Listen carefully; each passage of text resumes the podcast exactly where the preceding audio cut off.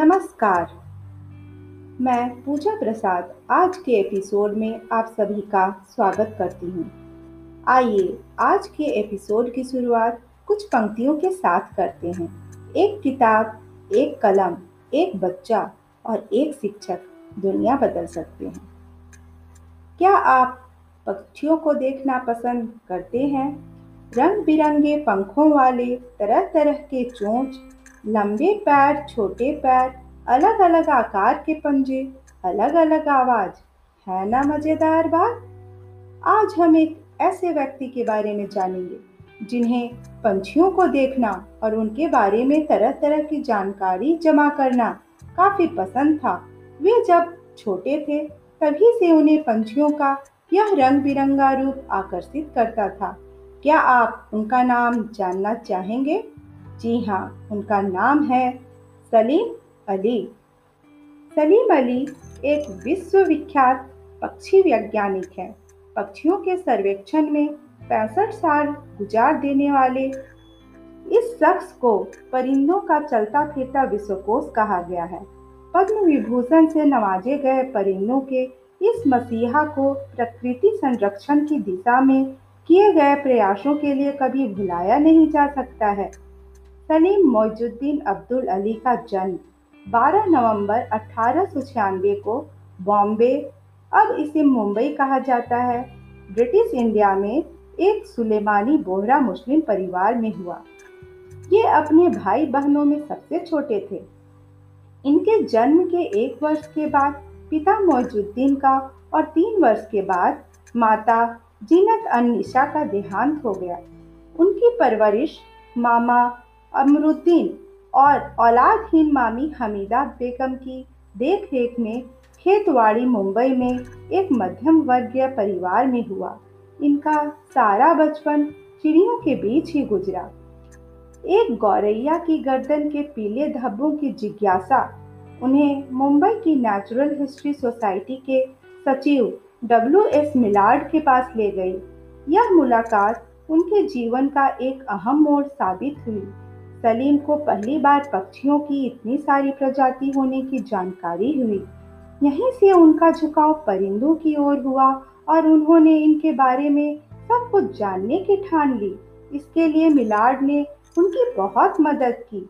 उन्होंने सलीम को सोसाइटी के पक्षियों के संग्रह से परिचित कराया, साथ ही पक्षियों से संबंधित कुछ पुस्तकों से भी अवगत कराया। एडवर्ड हैमिल्टन एटकेन की पुस्तक कॉमन बर्ड्स ऑफ बॉम्बे ने सलीम को पक्षियों के संग्रह के लिए प्रेरित किया। सलीम के पास विश्वविद्यालय की डिग्री नहीं थी। इसका सबसे बड़ा कारण था उनका गणित में कमज़ोर होना। हालांकि कॉलेज में उन्होंने शिक्षा प्राप्त की थी, लेकिन डिग्री नहीं ले पाए थे। पढ़ाई के दौरान वे कुछ दिनों के लिए वर्मा चले गए। असल में वे वहाँ अपने भाई के वॉल फ्रेम माइनिंग के व्यापार सहयोग के लिए गए थे, लेकिन वहाँ भी उन्हें असफलता ही हाथ लगी। वे तो जंगलों में वॉल फ्रेम तलाश करने के बजाय परिंदों को ढूंढते रहते और निहारते रहते। लिहाजा उन्हें मुंबई लौटकर जंतु विज्ञान में एक कोर्स पूरा किया और मुंबई नेचुरल हिस्ट्री सोसाइटी के संग्रहालय में नौकरी करने लगे। एक गाइड के रूप में वे मरे हुए सुरक्षित पक्षियों को दर्शकों को दिखाते और उनके बारे में जानकारी देते। पक्षियों के पीछे ताउम्र पूरे देश में भागते रहने वाले सलीम अली को प्रकृति संरक्षण की दिशा में किए गए उनके प्रयासों के लिए कभी भुलाया नहीं जा सकता है। उनके इसी योगदान को देखते हुए भारत सरकार ने उन्नीस सौ तिरासी में उन्हें पद्म विभूषण से अलंकृत किया। बीस जून उन्नीस सौ सत्तासी को इक्यानवे साल के सलीम में सलीम की मृत्यु हो गई। Birdman of India doctor Salim Ali ने अपना पूरा जीवन पक्षियों के लिए समर्पित कर दिया। ऐसा माना जाता है कि सलीम मोइजुद्दीन अब्दुल अली परिंदों की जुबान समझते थे। उन्हें पक्षियों के अध्ययन को आम जनमानस से जोड़ा और कई पक्षी विहारों की तामीर में अग्रणी भूमिका निभाई। उन्होंने पक्षियों की अलग अलग प्रजातियों के बारे में अध्ययन के लिए देश के कई भागों और जंगलों में भ्रमण किया। कुमाऊं के तराई क्षेत्र से डॉक्टर अली ने बया पक्षी की ऐसी प्रजाति ढूंढ निकाली जो लुप्त घोषित हो चुकी थी। साइबेरियाई सारसों की एक एक आदत को उनको अच्छी तरह पहचान थी। उन्होंने ही अपने अध्ययन के माध्यम से बताया था कि साइबेरियन सारस मांसाहारी नहीं होते, बल्कि वे पानी के किनारे पर जमी काई को खाते हैं।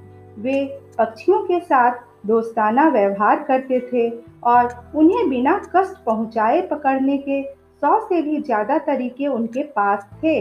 पक्षियों को पकड़ने के लिए डॉक्टर सलीम अली ने प्रसिद्ध गॉन्ग एंड फायर व डेक्कन विधि की खोज की, जिन्हें आज भी पक्षी वैज्ञानिकों द्वारा प्रयोग किया जाता है।